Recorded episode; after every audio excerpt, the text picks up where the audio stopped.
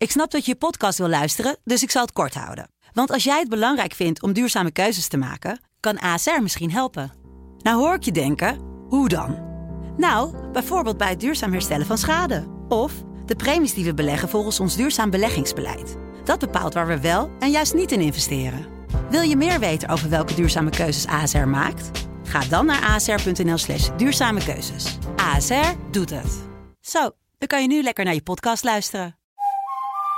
Dit is de Oekraïne-update. De dagelijkse podcast van de Telegraaf over de oorlog in Oekraïne.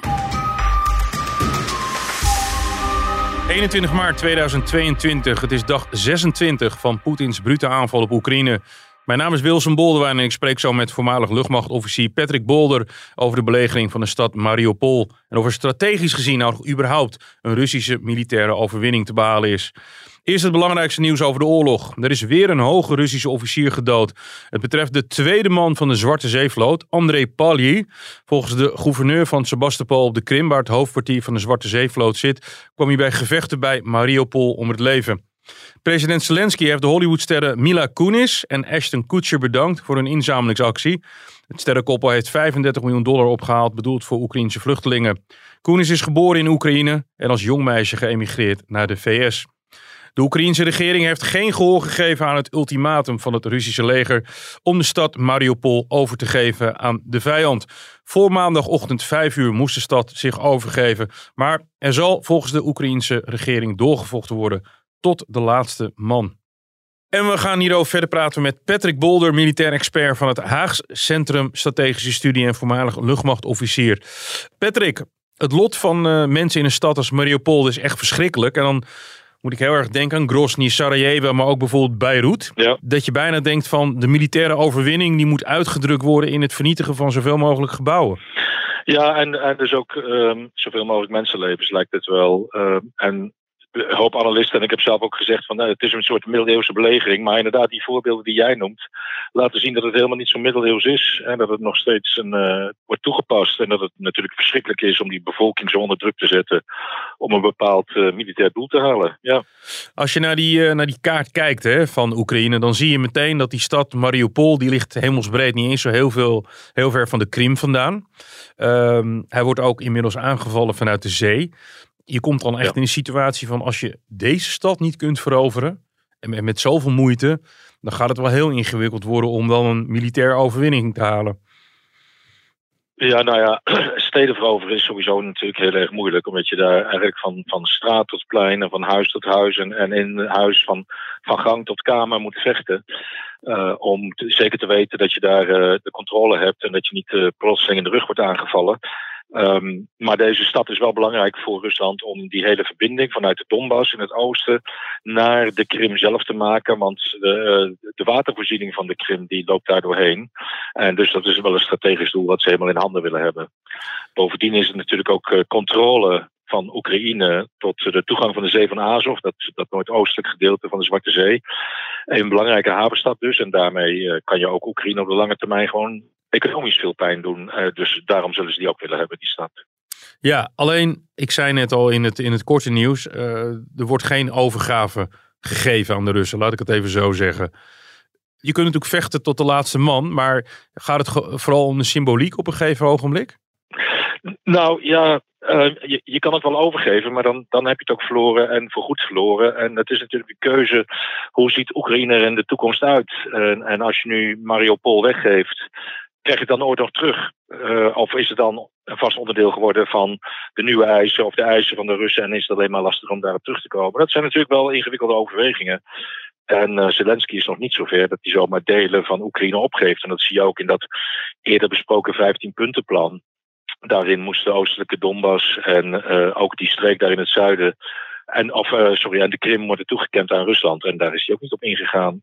Er wonen natuurlijk ook gewoon Oekraïners. En die lijf je dan één keer in onder Russisch bewind. En dat kan je ook niet zomaar maken. Dus ik kan me voorstellen dat Zelensky daar niet om, uh, op staat te springen. Er wordt ook aangevallen vanuit marineschepen. Uh, zei ik net al. dat, is, dat gebeurt niet zo heel vaak. Hè, dat marineschepen landdoelen proberen te raken. Ook, uh, wordt ook gesproken, gesproken over landingsschepen. Ja. Denk jij dat, uh, dat geldt trouwens ook voor Odessa, wat natuurlijk een stukje meer naar het westen ligt. Denk je dat het een reële optie is om, om echt die met infanterie vanuit landingsboten aan te vallen? Nou, in het geval van Mariupol is die kans wat groter dan Odessa. Juist omdat er al zoveel landtroepen, zowel oostelijk als westelijk uh, van Mariupol, uh, zijn, zijn Russische landtroepen zijn samengetrokken. En dus die ook die ondersteuning kunnen doen aan die uh, amfibische landing. Ik vraag me af of het echt nodig is, of het niet meer iets voor de show is, of gewoon een versterking van de landtroepen die er al zitten om dan die, die stad binnen te gaan. Want vergeet niet, hè, die landeenheden die zijn nu al in hun vierde week van de campagne bezig. En de mariniers op dat schip, ja, die hebben nog geen actie gezien. Dus die zijn vers. En uh, die willen misschien best wel vechten. En dat zou een overweging kunnen zijn om ze in Mariupol in te zetten. In Odessa zie ik dat minder snel gebeuren, omdat je. Uh, ook voor een amfibische operatie heb je wel heel veel steun nodig. En ook van landtroepen. Zeker na de eerste klappen. Want die amfibische troepen zijn meestal uh, niet zo heel zwaar uitgerust. Dus ik, ik, Mariupol, ja, zou zomaar kunnen. Zou me niet verbazen vers uh, vechtvlees voor de Russen. Dus dat zie ik wel gebeuren, ja. Afhankelijk van wat er diplomatiek besloten wordt, hè, of er misschien toch aan de tekentafel een, vrede kan worden bereikt, denk je sowieso dat die stad verloren is? Nou, de, in ieder geval is de stad voor een groot deel al vernietigd. Um, en, en zou die moeten worden opgebouwd. en juist om te voorkomen dat die echt verlo verloren gaat aan de Russen, zal Zelensky hebben gezegd van nou, ik wil het nog niet opgeven. Er is veel discussie over het gebruik van hypersonische raketten. Hypersonisch ja. zegt mij dat ze ontzettend snel zijn. Maar tactisch of strategisch, is dat belangrijk? Nee, je moet denken dan aan vijf tot tien keer de snelheid van het geluid. Uh, het zijn hele dure wapens ook daardoor. Uh, technisch best wel moeilijk om te maken. En de Russen hebben er ook niet zo heel veel van.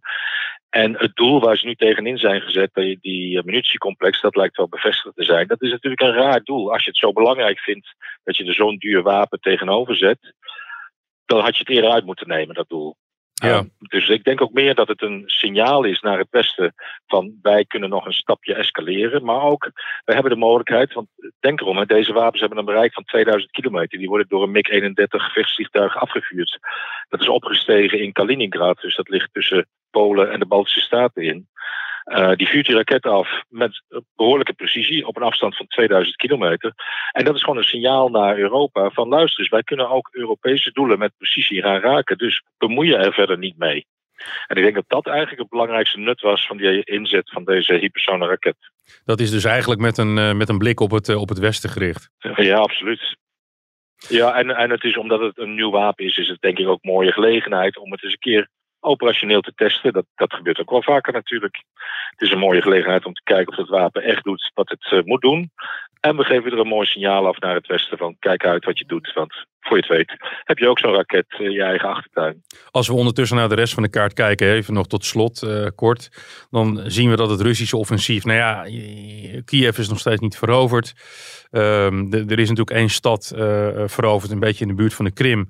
Alleen hoor je daar heel veel prote over, over protest, uh, protesten van Oekraïnse burgers. Ja, ja, ja bij Litopol. Ja, het, het, we, we, blijven een beetje in, in de situatie zitten dat het, ja, de delen van het platteland net over de grens is veroverd. Een soort bufferzone. Maar grote strategische steden veroveren, dat is eigenlijk nog amper gelukt. Nee, dat, dat klopt. Zeker in het noorden is die, die, gaat die opgang op Mars maar, maar heel erg traag. En een stad als Kiev, dat zijn 3 miljoen inwoners. Dat is drie keer zo groot als Amsterdam. Uh, dus het is ook verschrikkelijk groot. En die buitenwijken die worden nu uh, langzamerhand kapotgeschoten.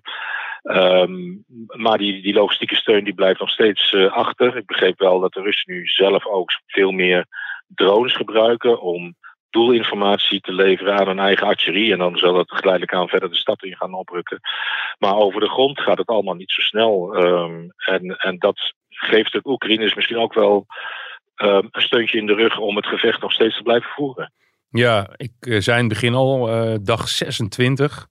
Ze zijn straks al een, een, maand lang wordt er geknokt daar. Uh, nog geen overwinning uh, gehaald. het kan toch bijna niet anders dat één deze dagen, ja, het is, het is een bouwde voorspelling, dat er toch aan de, aan, de, aan, de, aan de onderhandelingstafel een oplossing moet worden bedacht? Nou, ja, dat zou je wel zeggen. Uh, ik heb ook hier en daar al gelezen het zogenaamde culminatiepunt. Lijken de Russen te bereiken. Dat is een punt in je operatie waarbij het niet meer loont om verder te gaan. Dat je echt moet denken over je ingraven. Ja, en dan kan het een hele langdurige, bloederige situatie worden als de Russen niet willen wijken. En, en als ze gaan ingraven, dan is er voor de Oekraïners eigenlijk niet zo'n reden om nu snel allerlei concessies te doen aan de onderhandelingstafels. En de uitgangspunten liggen nog redelijk ver uit elkaar, begreep ik. Dus, uh, maar er wordt, wel, er wordt wel gepraat en dat, dat hoeven we ook niet allemaal te zien. Want alles wat je weer weggeeft in de openbaarheid wordt uh, op de een of andere manier geframed door de ene of de andere partij.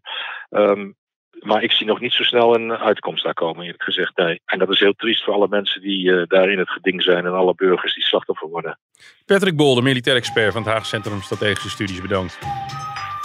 Graag gedaan. Tot zover deze Oekraïne-update op dinsdag 22 maart vanaf 4 uur weer een nieuwe aflevering. Al het laatste nieuws vind je op de site en in de app van de Telegraaf. Bedankt voor het luisteren.